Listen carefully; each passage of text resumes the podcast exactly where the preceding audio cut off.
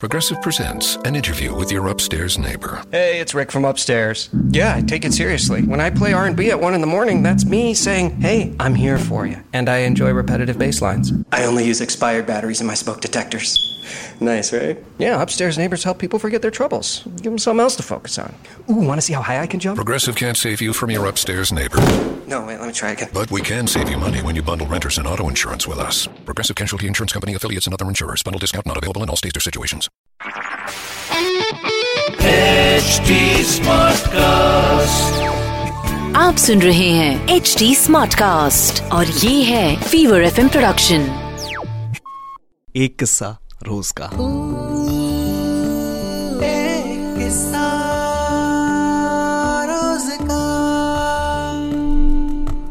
वापस से कहानियों का दौर शुरू हो गया। कल के सवाल आज वापस से जवाब बनकर कहानियों में तब्दील होकर आएँगे।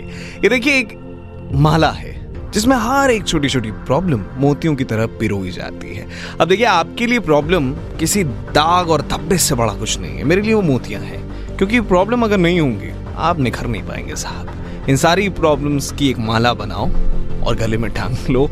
मैं सच बता रहा हूँ, ये बिल्कुल अलग सा नज़र आने वाला है। क्योंकि अपनी प्रॉब्लम्स लोग या तो छुपा कर रखते हैं, या फिर ऐसे बताते हैं कि अभी ज़िंदगी बहुत खराब है। जिस दिन इंसान ने इस प्रॉब्लम को सेलिब्रेट करना शुरू कर दिया, उस दिन से चीज़ें अपने आप खत्म हो जाएँगी। वो क्या ना कि हार भी ना एक वक्त के बाद हार जाता है। कब तक तोड़ेगा? उसके बाद उसे भी तो टूटना है। हर चीज़ जो बनी है यहाँ वो खत्म होने के लिए। फिर चाहे वो प्रॉब्लम ही क्यों ना हो। आज का सवाल मुझसे पूछा गया, आज से तकरीबन दो हफ़्ते पहले का सवाल है। एक्चुअली झारखंड में एक फ़िल्म फेस्टिवल चल रहा था।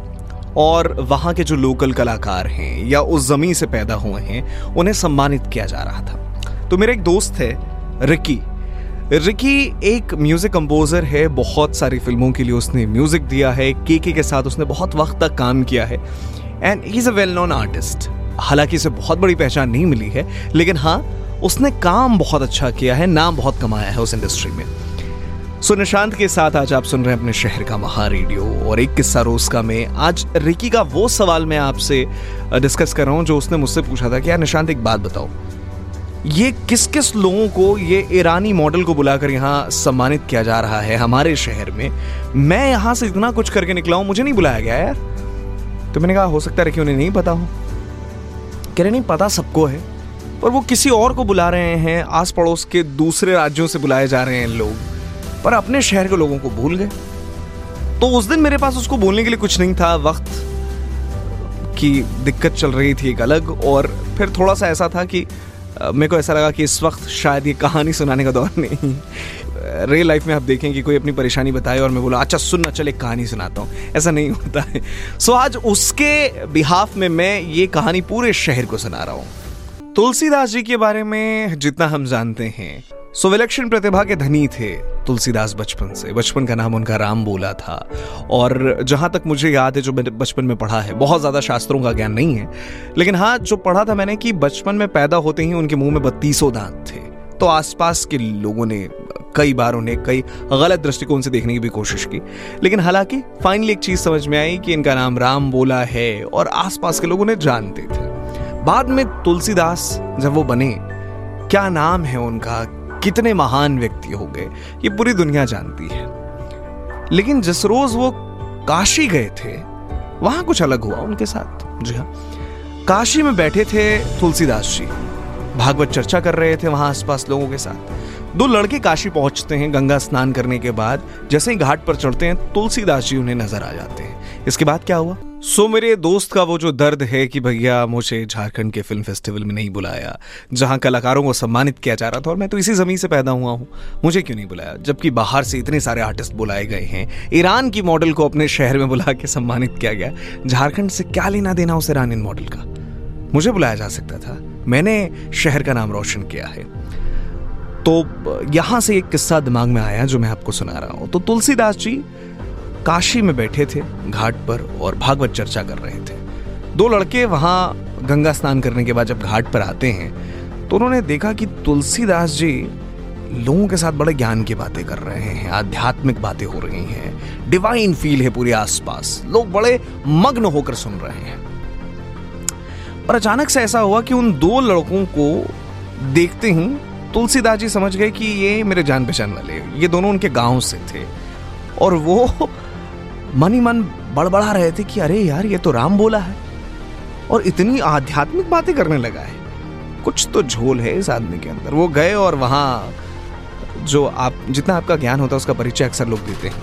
तो वो जाकर बोलने लगे कि सुनो, देखो, ये जो तुम बाकी लोगों के साथ आध्यात्मिक बातें कर रहे हो ना, ये इन लोगों के सामने ठीक लगता है। हमारे सामने होशियार बनने की कोशिश मत करना। मुझे मालूम है कि तुम कितने पानी में हो।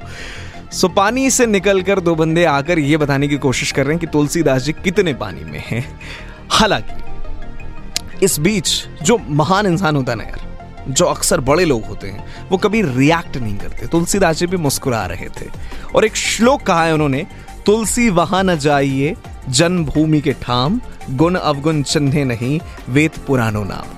अब जब तुलसीदास जी से उन दो बंदों ने उस तरीके से बात की तो महान लोगों का परिचय यही है कि भैया मुस्कुरा कर जवाब दे दिया, ये श्लोक जो अभी सुनाया मैंने आपको, तुलसी वहाँ न जाइए, जन्मभूमि के ठाम गुण अवगुण चिन्हे नहीं, वेद पुरानो नाम।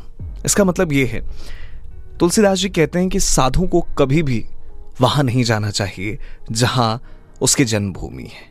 क्योंकि जिन लोगों ने आपको पलते बढ़ते देखा है, वो अटखेलियाँ बचपन की करते देखा है वो आपको कभी उस तरीके से एक्सेप्ट ही नहीं कर पाते, जैसे अभी दुनिया एक्सेप्ट करती है।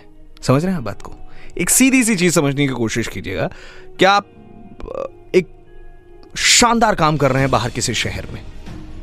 घर पर आने के बाद आप ये एक्सपेक्ट नहीं कर सकते कि आपके पिताजी आपसे उसी तरीके से बात करें जैसे आपसे बाकी लोग करते हैं। आपके मोहल्ले वाले दोस्त उस तरीके से आपसे बात करें। I am not saying this but yes if you can you can search on YouTube Mahendra Singh Dhoni इतना बड़ा नाम है। पर जब वो इंडियन टीम में सेलेक्ट हो गया, बंदा रांची गया, तब उसके लंबे लंबे बाल थे। यूट्यूब पे ये वीडियो पड़े जहाँ दोस्त उसको अब्यूज कर रहे हैं और धोनी मुस्कुरा रहा है। क्योंकि वहाँ जिस तरीके से लोगों ने आपको देखा, ये वीडियो पड़ा है यूट्यूब पे, आप देख सकते हैं।